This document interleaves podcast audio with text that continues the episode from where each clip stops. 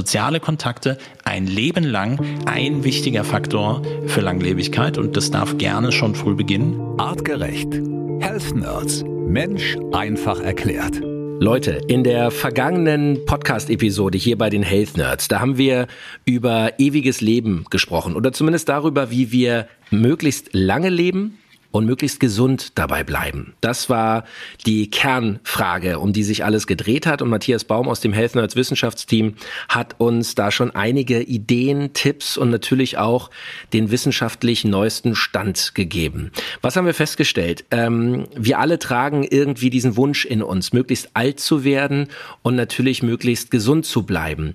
Wir müssen aber auch feststellen, obwohl in den letzten 100, 150 Jahren die Menschen deutlich älter geworden sind oder deutlich älter werden, sind sie eben auch immer länger krank. Und das ist ein Fakt, den darf man nicht vergessen, wenn man sich die maximale Lebensspanne von uns Menschen anschaut. Heute, hier in dieser Folge, da wollen wir mit euch ein wirklich also ich bin begeistert. Für mich ist es faszinierend, ein Gedankenexperiment machen, denn wir wollen einmal gemeinsam mit euch im Kopf uns vorstellen, wie müsste ein Mensch leben von der Geburt, also vom wirklich ersten Atemzug ja bis zu einem maximalen Alter, was die Wissenschaft für möglich hält, von 150 Jahren.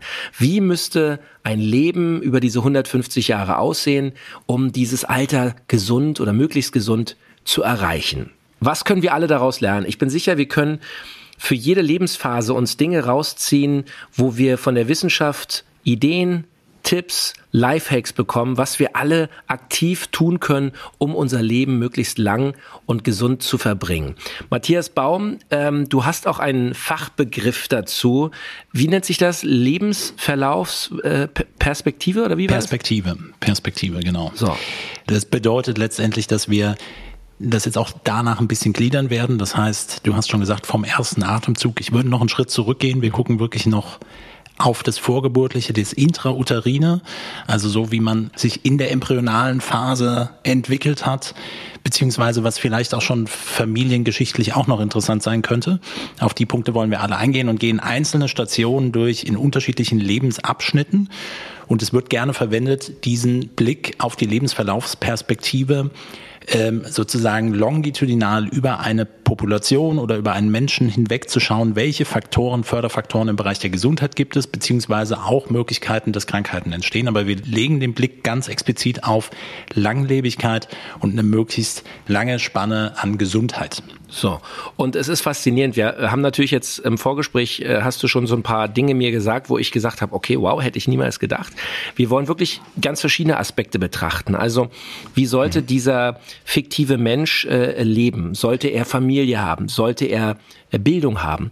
Äh, auch interessant, das hast du sofort gebracht, ja, sollte er einen Glauben haben? Äh, fand ich interessant. Das hat für mich äh, im ersten Blick mal gar nichts mit der äh, physiologischen Gesundheit des Körpers zu tun, aber auch da gibt es wissenschaftliche Erkenntnisse, was der Glaube in uns für, ja, für Effekte hat, ob positiv oder negativ, das wirst du uns verraten. Natürlich wollen wir auch darüber sprechen, wie sieht es aus mit Bewegung, Sport, Ernährung, ähm, wie sollte so ein Mensch schlafen, ähm, sollte er Kinder haben, verheiratet sein oder lieber als Einzelgänger Einzelgänger durchs Leben spazieren? All diese Fragen wollen wir klären. Und Matthias, lass uns keine Zeit verlieren. Wir starten direkt rein. Ja. Du hast schon gesagt, wir brauchen eigentlich noch einen Schritt weiter zurück als die Geburt. Es geht schon vorgeburtlich los. Da ja. werden schon gewisserweise äh, Weichen gestellt, äh, die Einfluss darauf haben können, wie alt wir werden. Wobei auch das wollen wir an dieser Stelle nochmal ganz klar sagen.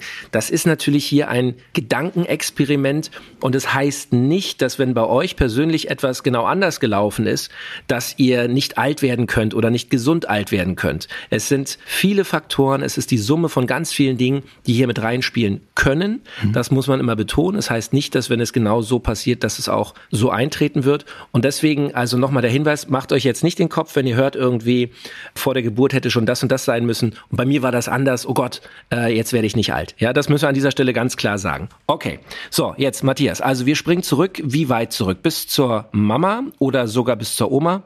Genau, beziehungsweise in den Generationen zu schauen und dann das, was wir von Mama und Papa und den Generationen davor mitbekommen haben. Das heißt, ich möchte hier erst auf eine Studie eingehen, die äh, sich mit dem Thema der genetischen Faktoren beschäftigt hat. Das bedeutet die sogenannte Longevity Genes Project, was es eben gibt und untersucht wurde bei älteren Menschen oder bei sehr alten Menschen von ähm, 95 Jahren und Eltern quasi Gene zu identifizieren, die Faktoren dafür bilden können, ähm, dass man langlebig wird, weil da wollte man bestimmte Faktoren herausfinden. Und das gehört definitiv mit dazu. Und da wurden auch Dinge erkannt. Jetzt könnte man natürlich sagen, okay, gucke ich mal meine Longevity-Gene durch, habe ich die unter Umständen auch, wäre ja ein Faktor dabei. Warum erwähne ich das zu Beginn? Weil ich möchte einen Faktor mit benennen und das ist nämlich, da haben wir schon kurz drüber gesprochen, es geht nicht nur um Genetik, sondern es geht auch um das Thema der Epigenetik, also die Frage, wie werden eure Gene abgespielt. Und diesen Förderfaktor können wir mit beeinflussen über den gesamten Lebensverlauf. Und du hast es gerade schon erwähnt, so die Dreh- und Angelpunkte der Lebensstilintervention, die wir auch kennen, darauf müssen wir eingehen. Deswegen wird es in unterschiedlichen Lebensabschnitten immer wieder darum gehen, wenn es um Ernährung beispielsweise geht und äh, Bewegungsverhalten. Das kommt immer wieder mit hinzu, weil es Auswirkungen darauf nehmen wird, wie unsere Gene mit abgespielt werden. Das nur so ein bisschen vorweg. Mhm. Du hattest äh, das nochmal zur Erklärung für diejenigen, die die erste Folge zum Thema langes Leben nicht gehört haben. Du hattest das sehr schön nochmal erklärt. Also die Genetik ist im Grunde die Hardware. Das ist der, der hm. Code, der in, unseren, äh, in unserer DNA fest verbaut ist, mechanisch sozusagen, chemisch, äh, biologisch verbaut ist. Und die Epigenetik, das ist im Grunde die Software. Also das ist im Grunde die Programmierung, wie diese Gene abgespielt und angesteuert werden. Genau, und das Besondere eben, dass wir so gut und flexibel abspielen können. Aber es gibt eben Faktoren, die das positiv wie negativ äh, beeinflussen können. Und ähm, bezogen auf Langlebigkeit und viel Gesundheit im Lebensverlauf ähm, spielt es auch eine wichtige Rolle. Aber wenn wir jetzt zurückschauen und von daher vorgeburtlich uns das anschauen, du hast es gerade schon gesagt, dann ist der Blick, das hatte ich auch in der letzten Episode, in der vorletzten Episode schon mal mit erwähnt, der Blick auf Mama und auf Mamas Mama, also die Großmutter, auch noch entscheidend. Weil hier gibt es Indikatoren für, dass man sagt, jüngere Mütter und jüngere Großmütter in dem Verlauf haben tendenziell positiven Einfluss darauf, dass man selbst auch älter werden kann. Warum? Ich hatte es über die Anlage der schon in dem Großmutterleib nach der Befruchtung angelegten Eizellen, aus denen wir dann entstanden sind oder jeder für sich dann entstanden ist, ähm, schon auch tendenziell älter sein können. So, das ist ein Faktor und damit beginnt es quasi. Das wäre etwas, was bezogen auf die Langlebigkeit sicherlich ein interessanter Faktor ist. Und dann müssen wir natürlich einen Blick auf die Schwangerschaft richten. Bedeutet, äh, hier werden auch Ernährungsaspekte einen ganz großen und wichtigen Faktor mit einnehmen von, von der Mutter. Das heißt, die Versorgung mit essentiellen Nährstoffen, Omega-3-Fettsäuren, B-Vitamine, das ist so, was standardmäßig vorhanden ist. Aber auch, was ist mit Ernährung und Überernährung, weil man ja ja das Gefühl hat, ich esse ja jetzt für zwei, auch das wäre im besten Fall, hat es nicht stattgefunden. Das heißt eine ausreichende Versorgung, aber nicht zu viel, weil sonst natürlich dem kindlichen Organismus auch schon frühzeitig mitgeteilt wird, okay, äh, hier kommt immer ausreichend Energie an. Dann, da, ich werde das jetzt nicht immer wiederholen, ich sage es jetzt einmal, Rauchen und Alkoholkonsum während der Schwangerschaft logischerweise komplett zu vermeiden und auch im gesamten Lebensverlauf. Mhm. Und das Alkoholthema gehe ich gerne nochmal an einer bestimmten Stelle drauf ein, aber Fakt ist, so wenig wie möglich bei Alkohol gilt eigentlich auch und äh, Rauchen sowieso raus. Dann das Thema Stress als ein wichtiger Faktor. Das heißt, chronische Stressbelastungen in der Schwangerschaft sollten vermieden werden. Auch das hat schon eine Vorprägung von Stresshormonachsen und wird immer eine Auswirkung haben auf das Kind im Nachgang auch, was aber nicht bedeutet, dass es gar keinen Stress geben sollte. Das heißt, natürliche Stressoren dürfen gerne schon in der Schwangerschaft mit vorhanden sein. Die ganz klare Empfehlung, jede Mama sollte Sport treiben während der Schwangerschaft, weil das prägt das Kind, das ungeborene Kind schon, dass ein Bewegungsdrang entsteht. Und Achtung, Bewegung und körperliche Aktivität als ein ultimativer Faktor, wenn es um Langlebigkeit geht. Das heißt, hier würde schon im Vorfeld geprägt werden, äh, dass das gut funktioniert. Und ähm, dann den, den anderen Punkt, der eben auch mit dazu gehört, natürliche Stressoren, haben wir auch schon häufiger darüber gesprochen, also hormetische Reize, Das heißt auch unter Umständen eine gewisse Nahrungskarenz, ähm, äh, Kältereize, Hitzereize. Und ja, meines Erachtens nach und auch was die Datenlage angeht, ist es auch für schwangere äh, Frauen möglich. Ich weiß, wir sind immer sehr, sehr vorsichtig, was das angeht, aber Schwangerschaft ist keine Erkrankung und von daher dürfen gewisse Reize auch auftreten. So, und das wäre sicherlich vorgebotlich schon mal die erste gute Vorbereitung. Okay, gut. Haken dran. Jetzt also mhm. die Geburt. Das Baby ist nach neun Monaten fertig, um auf die Welt zu kommen kann man auch hier etwas sagen? Es gibt ja, also ich meine, äh, ich habe mal irgendwo gelesen, nur drei Prozent der Kinder kommen tatsächlich zum errechneten Geburtstermin auf die Welt. Mhm. Das ist also eine sehr kleine Zahl. Ist es tendenziell besser, äh, wenn das Kind noch zwei Wochen länger im Mama-Bauch bleibt oder vielleicht eine Woche früher kommt? Gibt es da Erkenntnisse oder es macht das nicht den Unterschied? Das Problem ist natürlich immer die Form der Berechnung und weil bei vielen Frauen auch nicht hundertprozentig klar ist, wie der Zyklus wirklich verläuft und man, man im Nachgang das vielleicht nicht optimal berechnen kann, äh, trifft das Datum nicht immer hundertprozentig genau und ein Tag Verschiebung wäre dann auch schon nicht getroffen. Ähm, es bleibt so lange, wie es bleiben muss würde ich sagen, ähm, vorzeitiges Holen, auch beabsichtigt oder zu sagen, okay, jetzt müsste eigentlich mal, also rein physiologisch wird es schon irgendwann automatisch passieren und Fakt ist auch, jede Einleitung und so weiter würde auch wieder eine gewisse Stresssituation äh, bedeuten.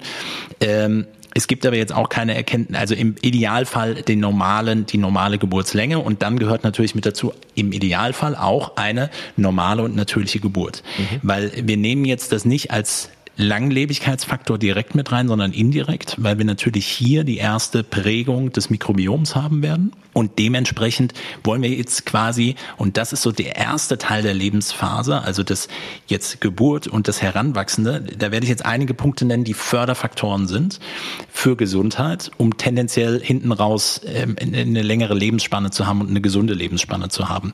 Von daher gehört definitiv eine natürliche Geburt mit dazu und damit einhergehen natürlich auch das Thema Stillen, worüber wir häufig sprechen. Das heißt nicht, dass nicht gestillte grundsätzlich eine kürzere Lebenserwartung haben, aber wir wollen jetzt alles dafür tun, dass sich Mikrobiom und die Nährstoffversorgung bestmöglich aufsetzen kann und Bindung, und das ist auch ein wichtiger Faktor, jetzt im frühen Alter, in den ersten Tagen, Wochen, Monaten und vor allen Dingen im ersten Lebensjahr Bindung stattfinden kann. Das muss dann übrigens nicht unbedingt nur die äh, Mama selbst sein, sondern es geht um die Bedürfnisse, die befriedigt werden können bei Kindern, schon sehr früh. Mhm.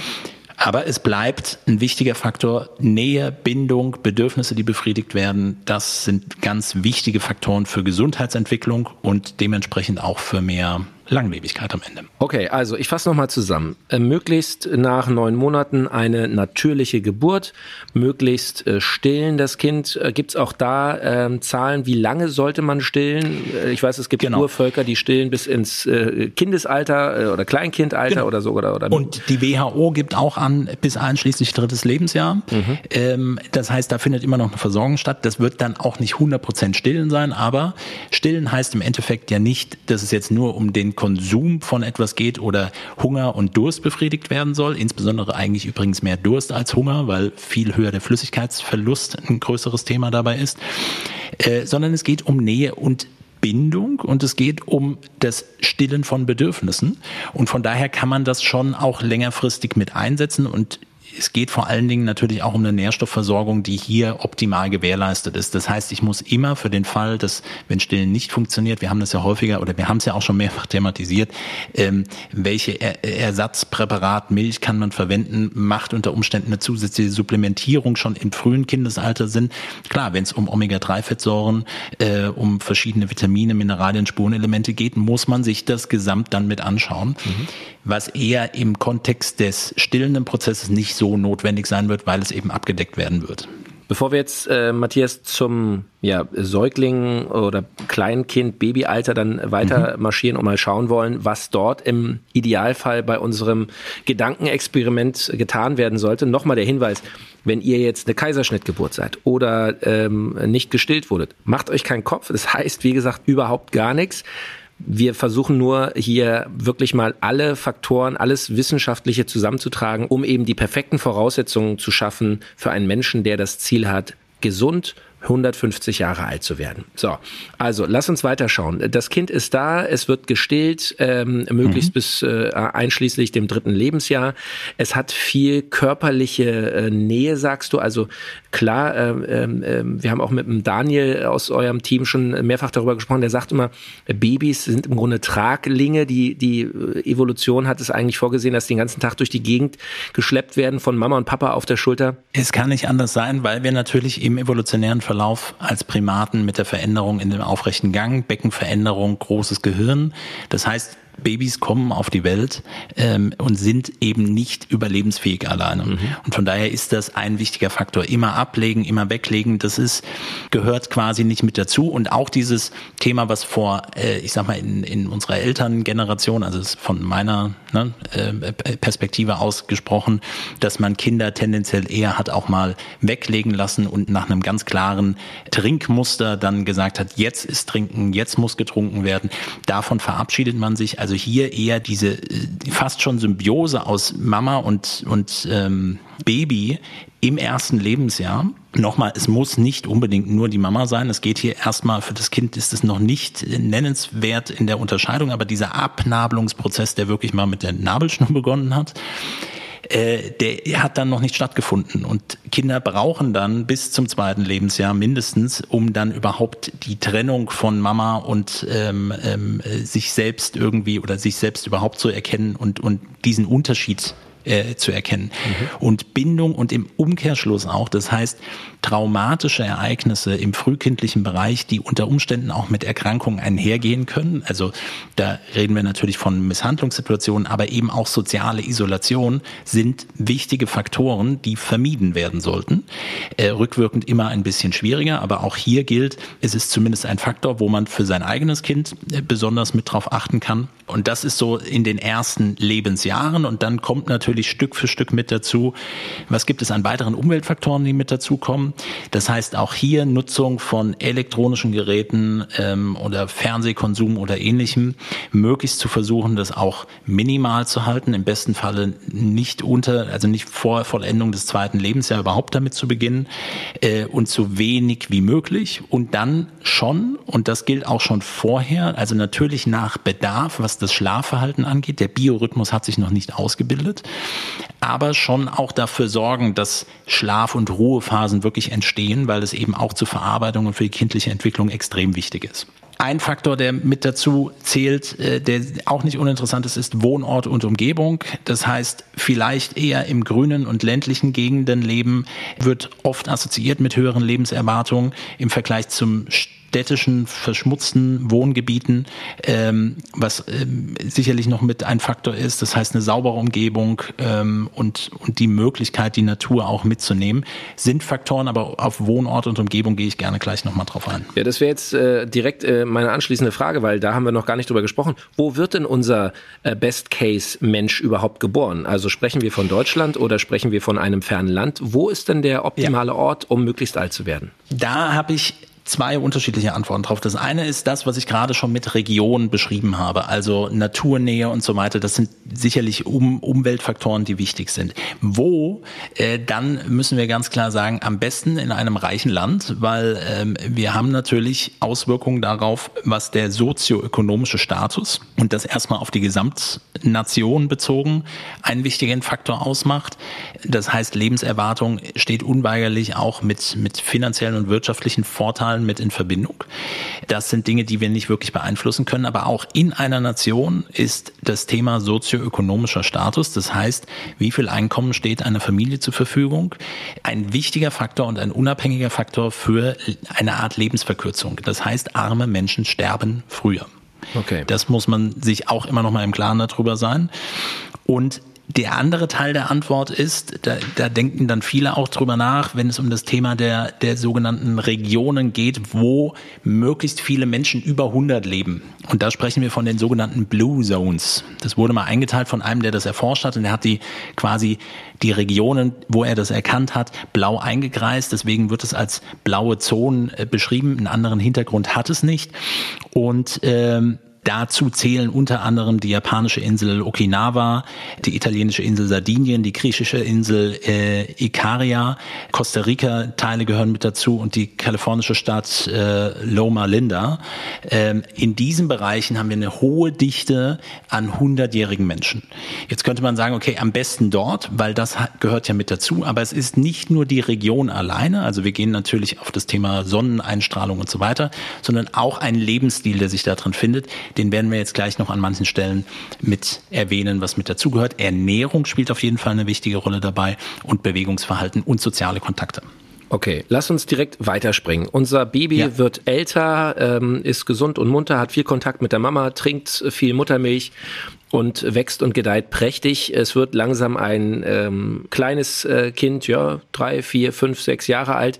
Sollte, auch das müssen wir nochmal klären, sollte in unserem äh, Experiment das eher ein Junge oder ein Mädchen sein? Macht das einen Unterschied? Es gibt Unterschiede, was die, also eine grobe äh, Erwartung. Ähm, das ist vielen auch bekannt, dass quasi Frauen eine höhere Lebenserwartung haben, wobei man das immer weltweit noch mal ein bisschen anders betrachten muss äh, und auch ein paar Faktoren extrapolieren muss. Das heißt, das eine ist natürlich, äh, sterben tendenziell Männer häufiger in anderen Regionen der Welt, weil sie mehr ähm, Gefahren ausgesetzt sind im Vergleich, wenn ich nur die Einteilung in Männer und Frauen mache.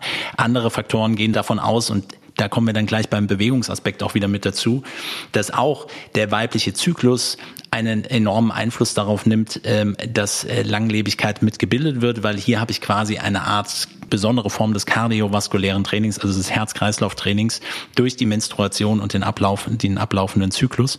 Also da gibt es verschiedene Erkenntnisse. Ja, tendenziell äh, würde ich eher sagen, okay, es darf lieber eine Frau sein. Auch die ältesten Menschen, von denen wir äh, dann in, in der Historie quasi kennen, die dokumentiert sind, sind dann tendenziell auch eher Frauen. Okay, also legen wir uns fest, in unserem Experiment hier sprechen wir von einer Frau. Wobei ganz klar, mhm. die Tipps, die wir geben, gelten in der Regel natürlich auch genau. für Männer. Ist, ist jetzt ja einmal an der Stelle festgelegt. Okay, ja. also Kindesalter, was gibt's da zu beachten? Sollte das Kind äh, in die Schule gehen? Sollte es in den Kindergarten? Sollte es viele Freunde haben oder nur einen einzigen? Ja. Sollte es äh, mit Tieren aufwachsen oder ähm, eher nicht? Was wissen wir da? Wir wissen auf jeden Fall auf Ernährungsebene eigentlich auch große Eckpunkte der, der, ähm, der Ernährung, die wir jetzt immer wieder auch schon mit benannt haben. Das heißt, möglichst natürliche Lebensmittel, äh, Obst und Gemüse, äh, die mit im Vordergrund stehen.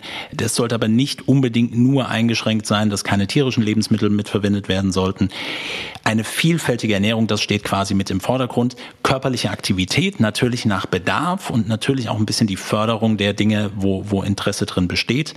Äh, die Förderung von sozialen Kontakten und emotionaler Stabilität, das gehört definitiv mit dazu. Also gerade im, im Kindesalter. Ähm, die Entwicklung der sogenannten Selbstwirksamkeitserwartung, das ist hier schon beginnt das, das ist äh, äh, wichtig, wie gesagt, auf Ebene der emotionalen Stabilität. Das heißt, dass ich später Selbstwirksamkeitserwartung bedeutet letztendlich, dass ich auch quasi mit überzeugt davon sein kann, bestimmte Entscheidungen zu treffen. Die Entscheidungen werden besser werden. Es hat auch etwas mit Langlebigkeit zu tun. Und du hast es angesprochen, Bildung, klar, verpflichtend auf der einen Seite, was wichtig ist und gut ist, aber hohe Bildung wird unweigerlich auch mit einer höheren Lebenserwartung mit einhergehen. Matthias, wenn ich ja. kurz einhaken darf, wie kann man das begründen? Warum sind schlaue Menschen oder gebildete Menschen, warum werden die älter? Gebildet. Tendenziell? Genau, die einfachste und simpelste Variante ist, und das geht ja dann häufig mit einher, eine gute Bildung mit einem höheren sozioökonomischen Status, ne? höheres Einkommen, mehr Bildung, höheres Einkommen äh, und so weiter. Ein Faktor ist sicherlich dabei auch der Verarbeitung von Informationen. Also gerade wenn wir jetzt in diesem Bereich Gesundheitsförderung und Prävention unterwegs sind, kommt die Information an, erreicht es die Leute. Bildung gehört als ein wichtiger Faktor und Baustein mit dazu, aber bitte nicht entkoppelt äh, zu betrachten, ähm, dass, dass Einkommenssituation eben auch ein wichtiger Faktor ist. Mhm. Äh, und das sagt man dann gerne im Umkehrschluss. Klar, Menschen, die wenig Geld haben, sind dann auch tendenziell dann natürlich auch schlecht gebildet und dann macht man sehr schnell das Fass auf, dass man sagt, ja klar, und das ist ja dann der Grund dafür, dass man dann auch früher stirbt, weil man das ja nicht, weil die, sie wissen es ja nicht. Das ist aber so nicht richtig. So, das heißt, hier müssen wir gesellschaftlich und gesundheitswissenschaftlich, also volksgesundheitswissenschaftlich, eher uns der Thematik annehmen und, und versuchen, Lösungen in dem Bereich zu finden. Okay. Auf individueller Ebene, nichtsdestotrotz ist Bildung ein wichtiger Faktor. Lass uns trotzdem noch die Frage klären, weil die ist noch offen. Sollten Kinder viele Freunde haben, sollten sie ah, ja. Tiere haben? Genau. Förderung von sozialen Kontakten auf jeden Fall. Äh, es gibt keine bestimmte Anzahl, dass es fünf Freunde sein müssen oder ähm, dass es äh, dass Jungen nur mit Jungs und andersrum irgendwie dafür entscheidende Faktoren gibt. Aber soziale Kontakte ein Leben lang ein wichtiger Faktor für Langlebigkeit und das darf gerne schon früh beginnen.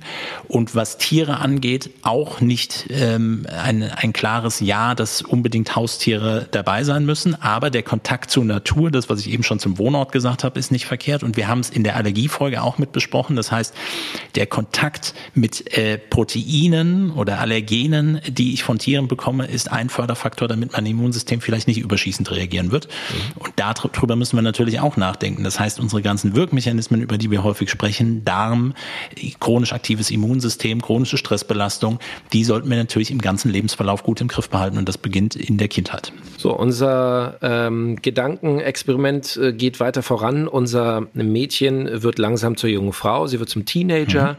Ähm, 14, 15 Hormone verändern sich. Ähm, äh, aus dem Kind wird jetzt also eine weibliche Person. Ähm, was gibt es in dieser Lebensphase zu beachten? Wie sollte unser Mädchen leben, um möglichst alt zu werden? Vor allen Dingen das, was dann häufig im Rahmen der Pubertät auch passiert, dass man sich an vielen Dingen natürlich ausprobieren wird. Die, da würden wieder unsere typischen Risikofaktoren, Rauchen, Alkoholkonsum, Drogenmissbrauch, das sollte alles raus. Das sollte auch nicht irgendwie probiert und getestet werden. Wir wissen, dass natürlich schon die einmalige Verwendung auch gewisse Auswirkungen haben kann.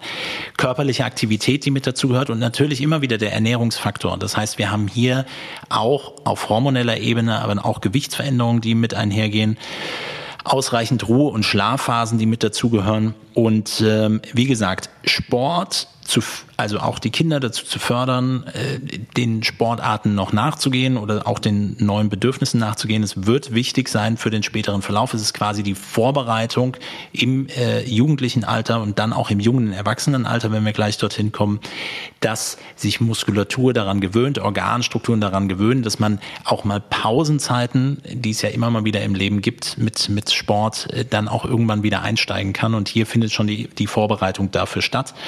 Und hier nochmal unterstrichen das Thema der Selbstwirksamkeitserwartung, das quasi auch mit zu fördern, das gehört hier definitiv auch mit dazu. So, eingangs hattest du gesagt, ähm, schon die Mutter ähm, unseres äh, Gedankenexperiments ähm, sollte möglichst jung, also junge Eizellen ähm, weitergehen, befruchtet werden. Da stellt sich jetzt natürlich die Frage, äh, wir sind jetzt also im pubertären Alter angekommen. Sollte mhm. unser Mädchen selber Mama werden, jetzt in jungen Jahren? Oder ist es für ihre eigene Alterung von Vorteil, wenn sie keine Mutter wird? Ein guter Punkt und das schließt ja dann auch damit an und auch für die Männer, die jetzt quasi mit zuhören, macht es Sinn, eine Familie zu gründen? Mhm. Was hat es mit Langlebigkeit zu tun? Ich würde es jetzt nicht darauf festlegen, dass es jetzt wirklich jung ist, weil das wäre ja eher wieder ein Faktor für die nächste Generation. Man könnte jetzt ja argumentieren, dass Kinder auf emotionaler, auf wirtschaftlicher Ebene, auf physischer Ebene das anstrengende und stressige Phasen sind, Felix. Du weißt, wir sprechen da ja auch aus Erfahrung. Absolut. Das heißt, das könnte man auf der einen Seite sehen und sagen, okay, das habe ich nicht. Und wenn ich mich nur auf mich selbst konzentriere, ist, ist, fördert das eher die Langlebigkeit. Und es gibt, ich hatte das glaube ich auch schon mal mit erwähnt, auch bei Einzelfällen, die beschrieben sind, eher auch alleinstehende Frauen, die es mit betrifft. Aber tendenziell lässt sich eher sagen, ähm, empfiehlt es sich, eine Familie zu gründen und Kinder zu haben, weil das wirkt sich im Laufe des Lebens und dann auch im höheren Alter und für alte Menschen mit aus. Das geht um soziale Kontakte.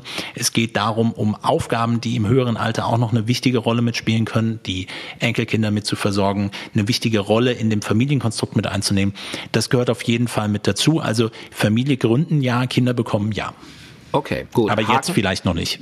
Okay, Haken dran. Also es muss nicht mit 14, 15, 16 passieren, Nein. aber äh, im generell sollte unser Best Case Human Being also Familie gründen. So, jetzt äh, wird aus der jungen Dame eine äh, junge Frau. Sie ist jetzt, äh, ja. sagen wir mal, zwischen 20 und 30.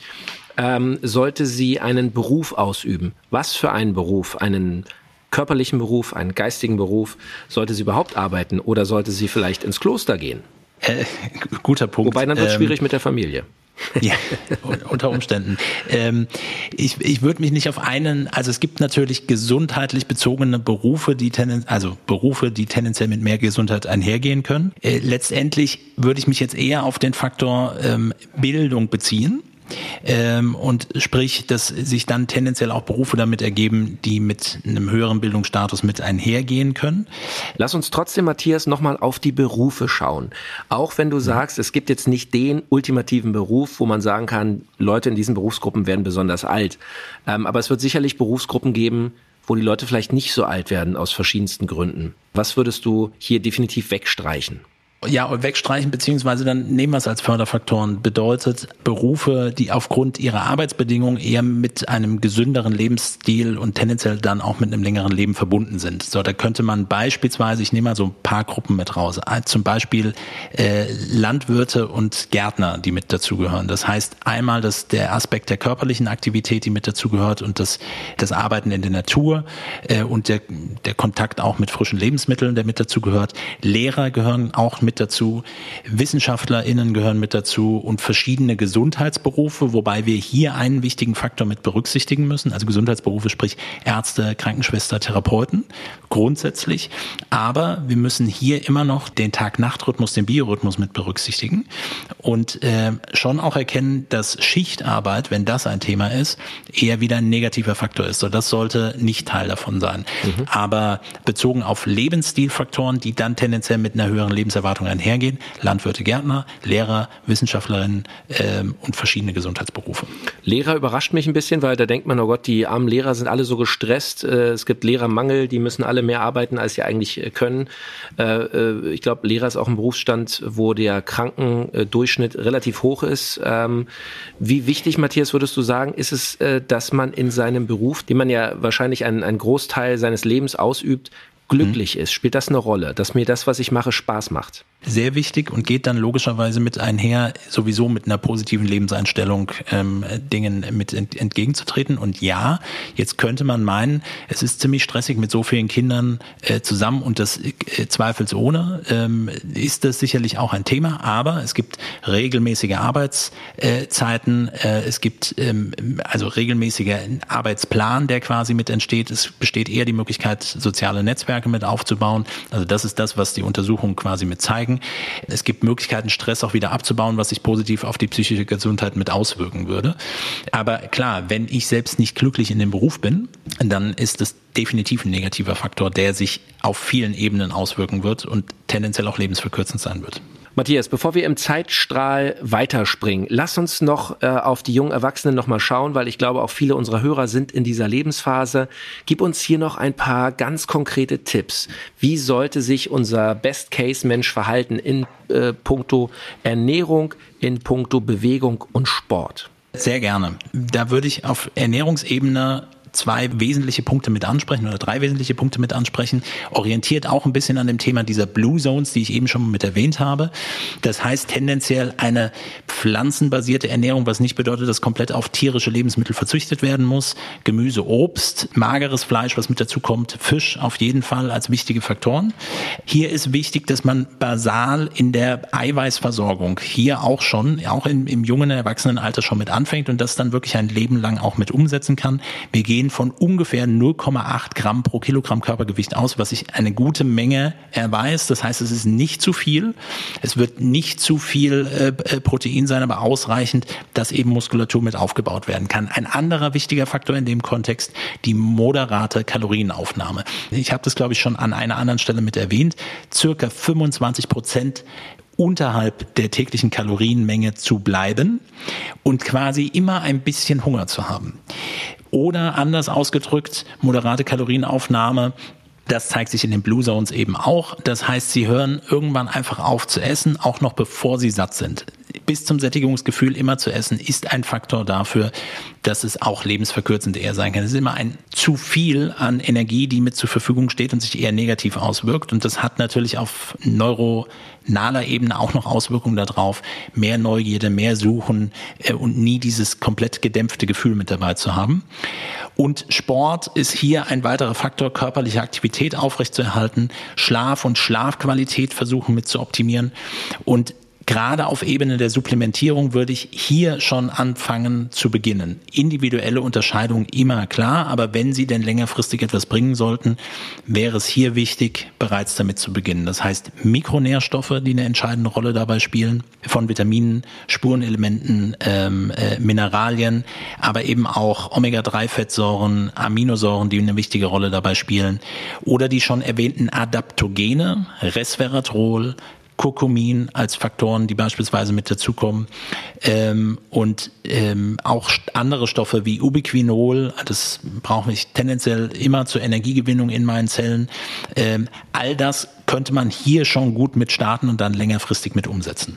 So, und da müssen wir ganz klar sagen, das sind natürlich auch Tipps, die gelten jetzt nicht nur für junge Erwachsene, sondern das sind Dinge, die im Grunde das ganze Leben gelten. Ja, und wir sehen, also es gibt einige, die sich genau damit beschäftigen. Das heißt, ab einem bestimmten Lebensalter, und das hatte ich ja auch schon mal gesagt, das biologische Alter umzukehren. Und da passen genau diese Supplements auch mit rein, um einen Faktor damit zu geben. Ernährung, der andere Punkt, Bewegung, ein anderer wichtiger Punkt. Und ähm, ich denke, da kommen wir jetzt noch auf ein paar Punkte.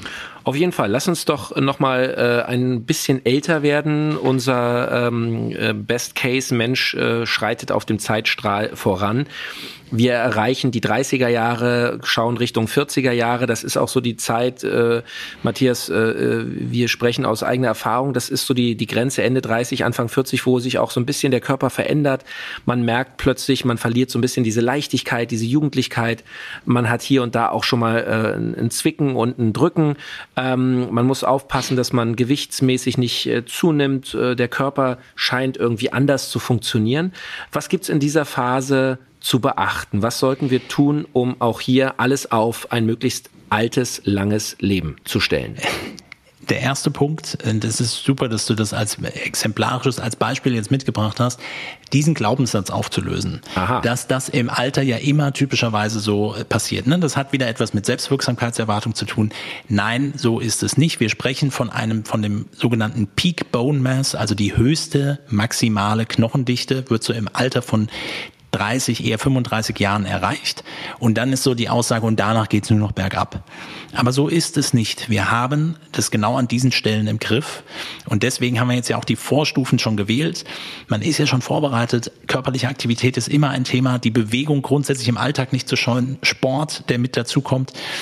Es ist auch ein wesentlicher oder ein wichtiger Faktor, wenn wir über das, ein sogenanntes gesundes Körpergewicht sprechen. Also ich habe schon häufiger über das Thema BMI gesprochen und ja, ihr wisst es alle, als alleiniger Faktor gilt es natürlich nicht weil man natürlich sagen kann, okay, ein hoher BMI beinhaltet nicht die Information, ob die Fettmenge und Verteilung äh, damit auch mit berücksichtigt ist. Nichtsdestotrotz, nicht übergewichtig zu sein, ist ein wichtiger Faktor und das beginnt natürlich im Erwachsenen, also im jungen Alter sowieso auch schon. Äh, da sollte es immer mit ein Faktor sein, aber jetzt auch im Erwachsenenalter ein gesundes Körpergewicht zu haben. Und Achtung, diese, diese persönliche, dieses Peak Bone Mass äh, quasi jetzt nicht zu schnell aufzugeben. Und hier gehe ich nochmal spezifisch auf die Themen der körperlichen Aktivität ein und das, was gut funktionieren sollte. Zum Beispiel das Thema der Griffkraft, also wie gut ich zupacken kann. Und wir wissen, dass das ein wesentlicher Faktor bezogen auf Gesundheit ist und bis hin auch bezogen auf Langlebigkeit. Moment, ja. nur dass ich es verstehe, Matthias. Also ja. Äh, der Faktor, wie stark ein der Mensch feste Händedruck. zugreifen, der feste Händedruck, wie, ja. wie, wie, wie, wie sehr ich etwas ja. greifen oder mich daran festhalten kann, hat Einfluss darauf, wie alt ich werde? Also es gibt eines der renommiertesten Journal, die es in, äh, weltweit gibt, die Lancet, hat 2018 zu dem Thema eine Studie veröffentlicht. Äh, untersucht wurden 140.000 Teilnehmende aus 17 Ländern. Und es ist ganz klar festgestellt worden, dass eine schwächere Griffkraft, und jetzt geht es nicht nur um den festen Händedruck, sondern man kann das quasi spezifisch messen, aber eine schwächere Griffkraft unweigerlich mit einem erhöhten Risiko für Herz-Kreislauf-Erkrankungen, Schlaganfälle und dann einem früheren äh, Tod mit einhergehen kann. Griffkraft und das, ich erwähne es deshalb im jungen Erwachsenen oder im Erwachsenenalter, dass man jetzt anfängt, das auch mit zu trainieren. Also nochmal, wer sich dann eben selbst nicht für Sportarten begeistern kann, dann trainiert auf jeden Fall die Griffkraft und ähm, das kann man mit mit diesen typischen, ähm, ähm, das sieht aus wie so Zangen, ja, wie so ein Expander, äh, man, so den man so Expander, genau, ja. äh, zusammenzudrücken, das auf jeden Fall mit aufzunehmen und längerfristig mitzunehmen bringt verschiedene Vorteile äh, mit sich und wird sich auf Gesundheit und auf Lebensspanne positiv mit drauf auswirken, beziehungsweise wir sehen es eben andersrum, dass es dann nicht bei anderen nicht so gut funktioniert. Und der andere wichtige Faktor ist die maximale Sauerstoffmenge, die aufgenommen werden kann. Auch hier, auch aus 2018, auch ein renommiertes ähm, ähm, ähm, Journal und, und eine große Untersuchung mit 122.000 Teilnehmenden, die das Thema der VO2 Max, also der maximalen Sauerstoffaufnahmekapazität in den Lungen mitbestimmt haben. Und auch hier wissen wir, es ist ein unabhängiger Faktor von Gesundheit und Langlebigkeit. Und ähm, was gezeigt werden konnte, ist, dass jeder Anstieg von 3,5 Milliliter pro Kilogramm Körpergewicht pro Minute der VO2 Max eine 13-prozentig geringeres Risiko für den vorzeitigen Tod in Verbindung gebracht werden kann. So. Heißt, wenn ich es mal äh, nicht wissenschaftlich zusammenfassen darf, weil diese Formel, das kann eh wahrscheinlich niemand ausrechnen von uns, aber heißt, wenn ich in der Lage bin, wenn meine Lunge in der Lage ist, mehr Sauerstoff aufzunehmen, also mehr aus dem, was ich einatme, zu verarbeiten, ähm, ja. ich, äh, minimiere ich das Risiko, frühzeitig zu sterben. Genau. Und das bringt uns auch zu einer häufig gestellten Frage, was ist, soll es denn jetzt für ein Sport sein? Ich weiß, es kam noch mal eine Nachfrage auch von einer äh, Zuhörerin von uns, die auch sich nicht ganz klar war, was ist denn jetzt mit dem Sport? Ich hatte es erwähnt, Sport ist so oder so gut. Bitte bewegen, egal was ihr macht. Ich würde niemanden von irgendetwas abhalten. Aber wenn ich jetzt explizit auf diese Parameter schaue, Griffkraft wäre natürlich etwas, wo ich beispielsweise Gewichte bewegen würde. VO2 Max wäre etwas, wo ich äh, tendenziell Herz-Kreislauf-Training betreiben würde. Und das sind wichtige Faktoren und wir sollten das für Langlebigkeit auf jeden Fall auch mit einbauen und trainieren mit den Möglichkeiten, die es in dem Bereich gibt. Es darf gerne ein Mix aus beidem sein und ein nicht zu massives, auch nicht zu massiver Muskelwachstum, was ich vielleicht noch mit bestimmten äh, anabolen Substanzen noch mit unterstütze. Da verändert sich das Ziel. Das wird auf Langlebigkeit keinen positiven Effekt haben, weil zu viel Wachstumsfaktor äh, oder zu viel Wachstumsfaktoren aktiv werden. Aber der Mix aus Ausdauer Ausdauertraining, VO2 Max Training, also mehr Sauerstoff aufnehmen zu können, Training, Griffkrafttraining sind definitiv gute Möglichkeiten, auch wenn ich mich nicht spezifisch für eine Sportart interessiere. So, jetzt wird unser Mensch etwas älter, 50, 60 Jahre. Lass uns hier, weil wir haben ja schon gesagt, das Thema Bewegung, das Thema Ernährung ändert sich nicht. Ja. Also das gilt auch alles für diese Altersspanne. Aber lass uns, Matthias, da auch jetzt mal schauen auf das Thema Glaube. Ähm, ich habe es mhm. eingangs gesagt, du hast mir das schon zugeflüstert und ich fand das sehr faszinierend. Du sagst, der Glaube, also ob wir im Leben zum Beispiel an einen religiösen Glauben haben oder ob wir einen anderen Glauben haben, hat massiv Einfluss darauf, wie alt wir werden. Erklär uns das. Religiosität und Spiritualität. Ähm, und da gibt es viele Untersuchungen zu. Das heißt nicht ein bestimmter Glaube, sondern grundsätzlich regelmäßige religiöse, spirituelle Aktivitäten stehen mit einer höheren Lebenserwartung äh, bei Menschen äh, in Verbindung im Vergleich zu denen, die das eben nicht haben. Und äh, da gibt es verschiedene Faktoren. Natürlich würde, würden gläubige Menschen unter Umständen im Rahmen ihrer Religion sagen, naja, ist ja klar, ich bin äh, Gottes Diener, also monotheistisch, aber vielleicht auch Götterdiener, wie auch immer. Darum geht es nicht, sondern es geht wirklich darum, was in unserem Hirnstoffwechsel dabei funktioniert. Es gibt verschiedene Ansätze, worauf das zurückzuführen ist. Auf jeden Fall hat es etwas mit unserem Hirnstoffwechsel zu tun. Vielleicht gibt es wirklich etwas darüber, was wir so nicht erkennen können. Aber es hat positive Auswirkungen auf die psychische Gesundheit, auf Stressbewältigung und im Umkehrschluss auch auf das Thema der Langlebigkeit. Und das ist etwas, was nicht bedeuten sollte, dass ähm, man jetzt bei jungen, alten Menschen oder den jüngeren alten Menschen jetzt erst mit Religion beginnen sollte. Es wäre natürlich super gut, das schon ein Leben lang mit begleitet zu haben. Und wir alle glauben, ne? andere glauben halt an bestimmte Fußballvereine. Glaube ist etwas, was zu uns dazugehört. Spiritualität gehört mit dazu. Man sollte dem Ganzen auch Raum geben. Niemand ist aber dazu gezwungen, eine bestimmte Religion äh, sich näher mit auseinander. Also die Religion ist es nicht, aber die Elemente, die zur Religion und, und Spiritualität mit dazugehören, die sollten auf jeden Fall integriert werden. Und nochmal die Glaubenssätze, die du eben schon angesprochen hast, die die eher mir vermitteln, ja, im Alter passiert das, die lösen wir auf und formulieren die anders um und sagen, ich bin so alt, wie ich mich fühle und versuche jetzt mein Leben aktiv zu gestalten. Aktives Gestalten, da gehört auch das Thema der Sexualität mit dazu. Und äh, sexuell aktiv zu sein, ist auch im höheren Alter dann äh, ein Faktor für ähm, eine höhere Lebenserwartung. wichtiger Punkt. Da hatten wir auch in einer der letzten Folgen äh, ja intensiv drüber gesprochen in unserer äh, Sex-Folge und da hast du auch ganz klar gesagt, Sex hat einen positiven Einfluss auf unsere Gesundheit. Also auch hier ganz klar bei unserem Gedankenexperiment für den optimalen äh, Menschen oder für den perfekt alternden Menschen gehört Sex definitiv dazu. Ähm, mhm. Jetzt lass uns in der Lebensspanne einen größeren Sprung machen. Die Jahre zwischen, sagen wir mal, 60 und 100. Ähm, äh, heute würde man also sagen, dann eher der Lebensabend, äh, die, die, die Rente, vielleicht die Phase, wo man Oma und Opa wird. Wenn wir natürlich hier auf die Lebensspanne von 150 Jahren gucken, ist, äh, sagen wir mal, die Zeit zwischen, zwischen äh, 60 und 100 ja im Grunde erstmal zwei Drittel des Lebens, also quasi genau die Mitte. Ähm, wie sollten diese Jahre im besten Fall ablaufen? das Seniorenalter, der Eintritt vielleicht auch in, in, dann in die Rente, die mit einhergeht, ähm, es bleiben auch hier, auch auf Supplementierungsebene, ähnliche Empfehlungen mit bestehen. Es bleiben Ernährungsempfehlungen mit bestehen, also dieses sich nicht überessen, pflanzliche Ernährung in Kombination mit Geflügel, Fisch, ähm, ähm, möglichst natürlich zu essen. Auf jeden Fall der Ausgleich der wes wesentlichen Mikronährstoffe, also gerade das Thema Omega-3-Fettsäuren, aber auch verschiedene Vitamine wie Vitamin B12, Vitamin D3 als wichtige Faktoren, die mit dazugehören. Das Training, das bleibt auch weiterhin mit bestehen. Und dann haben wir ja häufig etwas, das, was wir eben auch mit, dem, mit der Berufswahl schon mit angesprochen hatten. Man ist vielleicht sehr motiviert, seinen Beruf auszuüben. Und dann gibt es so einen extremen Cut und ein neuer Lebensabschnitt und eine Veränderung. Und hier kam genau das, was ich eben schon mit der Familie gesagt habe, als ein wichtiger Stützpfeiler mit dazu und auch andere soziale Kontakte, die mit dazugehören. Weil hier ermöglicht es uns natürlich, mit meinem Leben auch etwas anderes anzufangen, außer nur, nur in Anführungsstrichen zu arbeiten.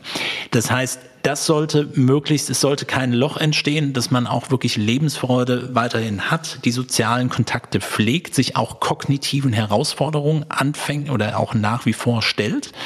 Ähm, Im besten Falle, wie gesagt, verheiratet, Kinder, Enkelkinder, all das gehört als wichtige Faktoren mit dazu. Das Thema Bildung und sozioökonomischer Status, das habe ich ja vorher, ist es ja unter Umständen entweder aus Glücksgründen oder aus äh, persönlichen Entwicklungsgründen etwas, was sich mit eingestellt hat. Und ähm, das im besten Falle auch längerfristig mit aufzuhalten. Thema Alkoholkonsum vielleicht an der Stelle nochmal eingeschmissen, weil das gerne etwas bei, auch im, im, im bezogen auf diese sogenannten Blue Zones immer wieder ein Thema ist, wo es um den mäßigen Alkoholkonsum geht. Ne? Wenn ich Richtung Sardinien oder, oder ähm, auch in Richtung Griechenland mir das anschaue, dann so, ja natürlich, hier wird doch Wein getrunken. Und dann haben wir wieder das Thema Rotweinkonsum und Rotwein war dieses sogenannte Resveratrol, was ich empfehlen würde, wenn es um Langlebigkeit geht, ähm, auch mit zu verwenden, weil es Prozesse an anstößt, um ähm, die Zellen quasi mit, mit äh, positiv zu unterstützen und Langlebigkeit mit zu unterstützen. Nichtsdestotrotz ist es ein Abwägen bezogen auf die Gesamtlebensstilsituation, wie es in den Bereichen ist, funktioniert es, bezogen auf hm, Gut, für unsere, für unser Gedankenexperiment passt es wahrscheinlich schon, auch etwas Rotwein mit zu trinken, aber allgemein sind die Vorteile von Alkoholkonsum einfach nicht gegeben. Das muss man nach wie vor so sagen. Okay. Lass uns nochmal so zwei, drei Quick Facts checken für diese Lebensphase. Ähm, bringt es etwas, also ich sag mal, aus unserer Sicht vielleicht Verrücktes zu machen, in den Wald zu gehen, regelmäßig Bäume umarmen? Ähm, nützt etwas wie Meditieren? Ähm, sollte ich Yoga machen? Gibt es irgendetwas, wo du sagst, dass, äh, das ist durchaus etwas, was einen positiven Effekt äh, haben kann? Ja. Definitiv, aber es muss dafür nicht Yoga sein oder es muss nicht ähm, eine bestimmte Form sein. Das Gehen in den Wald und die Bäume zu umarmen, also der Aufenthalt in der Natur, das ist quasi, habe ich schon über den ganzen Lebensverlauf mit vorausgesetzt. Das sollte auf jeden Fall gegeben sein und es geht bei den Themen vor allen Dingen um Stress und Immunsystemregulation und das wird etwas sein, was im Alter zunehmen wird. Das heißt, Degeneration findet physiologisch statt. Degeneration heißt, irgendwelche Strukturen funktionieren nicht mehr. Nachweislich bei unseren jungen Erwachsenen ab dem 18. Lebensjahr Degeneration der Bandscheibe. Ganz typisch. Das heißt aber nicht, dass es zu Problemen führen muss. Dessen muss man sich klar sein. Das Immunsystem wird nicht mehr optimal vielleicht auch funktionieren. Bedeutet, das Inflammaging, das habe ich ja schon mal mit erwähnt, das Immunsystem hat nicht mehr, ist ein wichtiger Faktor in dem Alterungsprozess, was mit dazugehört, ist einer dieser Grundmerkmale, Merkmale des Alterns, dass das Immunsystem nicht richtig funktioniert. Von daher lohnt sich alles, was regulierend hier einwirken kann. Und auch Stressregulation, zum Beispiel wie du sagtest, mit, mit Themen wie Yoga oder körperliche Bewegung, wo es gut kombiniert wird. Wenn mir das Spaß macht, warum nicht? Dann kann man das sicherlich mit einbauen. Aber körperliche Aktivität, in welcher Form dann auch immer, kognitive Herausforderungen und alles, was Stressregulation äh, mit äh, positiv beeinflussen kann, darf hier gerne mit umgesetzt werden, auch längerfristig. Und auch hier wieder Glaubenssätze auflösen, weil im Alter heißt es, natürlich wird man immer älter und irgendwann funktionieren Dinge nicht mehr so gut, aber darauf darf man sich nicht ausruhen. Jetzt springen wir ins letzte Lebensdrittel unseres Gedankenexperiments, also die Zeit zwischen 100 und im besten Fall 150 Jahren. Was gibt es hier für Veränderungen, die wir berücksichtigen sollten? Was für Interventionen sollte unser Mensch hier äh, ja, äh, anstellen, um äh, gesund zu bleiben und um die 150 zu erreichen? Ganz wichtig ist die Maßnahmen, die sich jetzt auch schon etabliert haben zum einen aufrechtzuerhalten, aber nochmal, nicht alle Verfahren jetzt natürlich so protokollär, wie wir es gerade durchgegangen sind. Bedeutet ist, was auch ein Faktor ist, ähm, dass man nicht zu massive Veränderungen jetzt vornimmt. Das ist nämlich ein Faktor, was sich bei vielen zeigt, die dann auch älter werden, dass zum Beispiel Themen wie in diesen Einzelfällen, wo man sagt, okay, die Person hat ein Leben lang geraucht und wird trotzdem 100 und älter, ähm, dann ist Rauchen gut. Nee, nicht unbedingt. Ist jetzt an dieser Stelle zu stoppen, wäre für den Stoffwechsel eine so hohe Belastung und für das Immunsystem, dass das nicht sinnvoll wäre. Also man hält mhm. diese Prozesse quasi mit aufrecht. Interessant. Es wird ähm, soziale Veränderungen geben, realistisch gesprochen. Das heißt, ich werde in meiner Umgebung Menschen verlieren, die ich kenne, ein Leben lang unter Umständen. Andere Menschen werden sterben, ich werde nicht immer mit ihnen zusammen sein. So, das heißt, dennoch hier soziale Kontakte versuchen aufrechtzuerhalten. Und jetzt nochmal dieses Thema, erreiche ich dann wirklich die 150? Vielleicht ist das ein ganz guter abschließender Punkt. Das ist ja sozusagen dieses prospektive theoretische Konstrukt der Generationen, die jetzt kommen. Äh, oder wir befinden uns auf dem Pfad bis zu den 150. Wir wissen aber noch nicht ganz genau, ob wir das erreichen werden.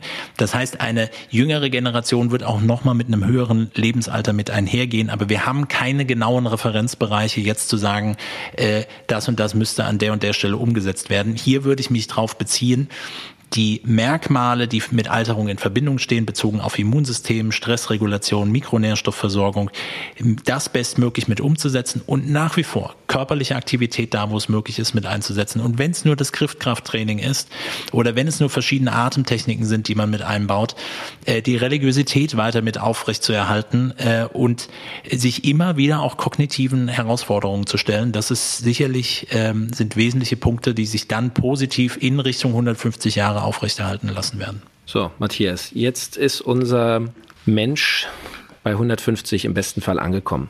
Woran wird er wahrscheinlich sterben?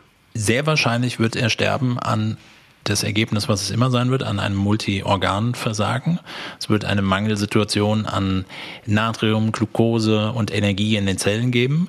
Äh, und es wird im allen Idealfall nicht so sein, dass es jetzt eine, es kann ein, ein Ereignis gewesen sein, es kann eben doch ein, ähm, ein, ein plötzlicher Herztod sein, der nicht näher in der Begründung ähm, äh, vorhanden ist. Es, was es aber nicht sein wird, ist eine vielleicht schon vorangeschrittene Alterskrebserkrankung die nicht weiter behandelt werden wird. Also wir sehen das auch bei älteren Menschen, dass Krebs entstehen kann, der gar nicht behandelt wird, der auch gar nicht in, in dem Ausmaße, in der, in der so massiv vorliegt. Das muss man natürlich immer separat schauen. Es wird arteriosklerotische Veränderungen geben, da führt gar kein Weg dran vorbei. Aber das wird nicht zur Bildung von Plaques führen und zur Unterversorgung ähm, äh, des, der Herzkranzgefäße. Von daher wird im sehr wahrscheinlichen Fall das Herz einfach versagen und wahrscheinlich eher in den Abend- oder Nachtstunden oder am frühen Morgen. Und ähm, dann. Warum? Naja, das ist jetzt vielleicht auch ein bisschen in, in, in dem Bild gesprochen, was sich viele auch darunter vorstellen. Aber in, in den Morgenstunden mit den neuen, äh, mit den neuen Stresshormonen, die ausgeschüttet werden, halte ich das für, für, einen, für einen realistischen Zeitraum. Ähm, das ist jetzt ähnlich eh mehr so auf das, die Herz-Kreislauf-Thematik bezogen. Äh, es kann auch sein, dass ein Gefäß mittlerweile eher zur, äh, zu einer inneren Einblutung dann führt oder sowas in die Richtung als, als Faktor. Und da wird es wahrscheinlich eher in, in, in vielleicht eher in den Morgenstunden oder in, von den Abendstunden herkommt sein. Matthias, also ähm, das ist zwar eine etwas längere Folge, als wir normalerweise hier bei den Health Nerds ähm, äh, mit euch äh, im Austausch sind, aber ich äh, bin schwer beeindruckt, ähm, ähm, was du da auch an Wissen äh, zusammengetragen hast, an, an Studien und dass du das mit uns geteilt hast. Ganz herzlichen Dank dafür. Lass uns abschließend bitte noch einmal zusammenfassen. Was sind wirklich jetzt aufgezählt die ultimativen Faktoren für ein langes, gesundes Leben? Soziale Kontakte, eine nicht übermäßige Ernährung, die pflanzenbasiert ist und tierische Lebensmittel auch mit beinhaltet, ähm, ohne viel Schnickschnack drumherum, künstliche Erzeugnisse und ähnliches, äh, viel körperliche Aktivität, viele kognitive Herausforderungen, ein positives Selbstbild, eine hohe Selbstwirksamkeitserwartung, einen guten Bildungsstatus, ein hoher sozioökonomischer Status, ähm, Familienstrukturen, die äh, definitiv mit dazugehören und bezogen auf die biologischen Prozesse wo sicherlich Ernährung und Bewegung einen wesentlichen Faktor darauf einnehmen kann, die Ergänzung mit sogenannten Adaptogenen, wenn nicht aus dem Rotwein direkt gewonnen, dann Resveratrol, Kurkumin, ähm, ausreichende Versorgung mit Mikronährstoffen, also allen Vitaminen, insbesondere Vitamin D3, B-Vitamine, B12, allen wichtigen Aminosäuren, die ich zur Eiweißbildung im Körper selbst benötige. Und ähm, in der Kombination und das auch längerfristig umgesetzt, habe ich die besten Voraussetzungen für ein langes Leben, aber vor allen Dingen für ein gesundes Leben. Und Matthias, das habe ich mir hier aufgeschrieben, Religiosität, also sprich an etwas glauben, ob es nun der Fußballverein ist oder äh, ein übergeordnetes äh, spirituelles Wesen, sei mal dahingestellt. Und Sexualität, auch das nicht zu vergessen, auch das gehört zu uns Menschen, auch das macht uns erst komplett und auch das ist Teil eines langen, gesunden Lebens. Leute, es, äh, äh, ich habe wirklich ein bisschen Gänsehaut, denn es ist, es ist, ein, es ist eine besondere Folge, dieses Experiment. Und ähm, Matthias, äh, ich bin sicher, es gibt auch bei unseren Hörern viele, viele Fragen dazu. Egal, ob ihr jetzt sehr jung, sehr alt oder irgendwo in der Mitte seid, schreibt uns gerne bei Instagram, schickt uns eine E-Mail über artgerecht.com oder kontaktiert uns auf anderen Wegen. Ihr könnt auch Briefe schreiben. Wir werden heute in einer Woche in der Health Nerd Sprechstunde eure Fragen zu diesem Gedankenexperiment gerne beantworten und wir sind sehr gespannt, was für euch da am spannendsten, am wichtigsten ist, wo ihr vielleicht noch mehr erfahren wollt. Ich sage ganz herzlichen Dank an unseren Wissenschaftler Matthias Baum aus dem Wissenschaftsteam von Artgerecht. Matthias, wir hören uns in einer Woche. Bis dahin, Leute, bleibt gesund und bleibt neugierig. Vielen Dank. Artgerecht. Health Nerds. Mensch einfach erklärt. Ein All Ears on You Original Podcast.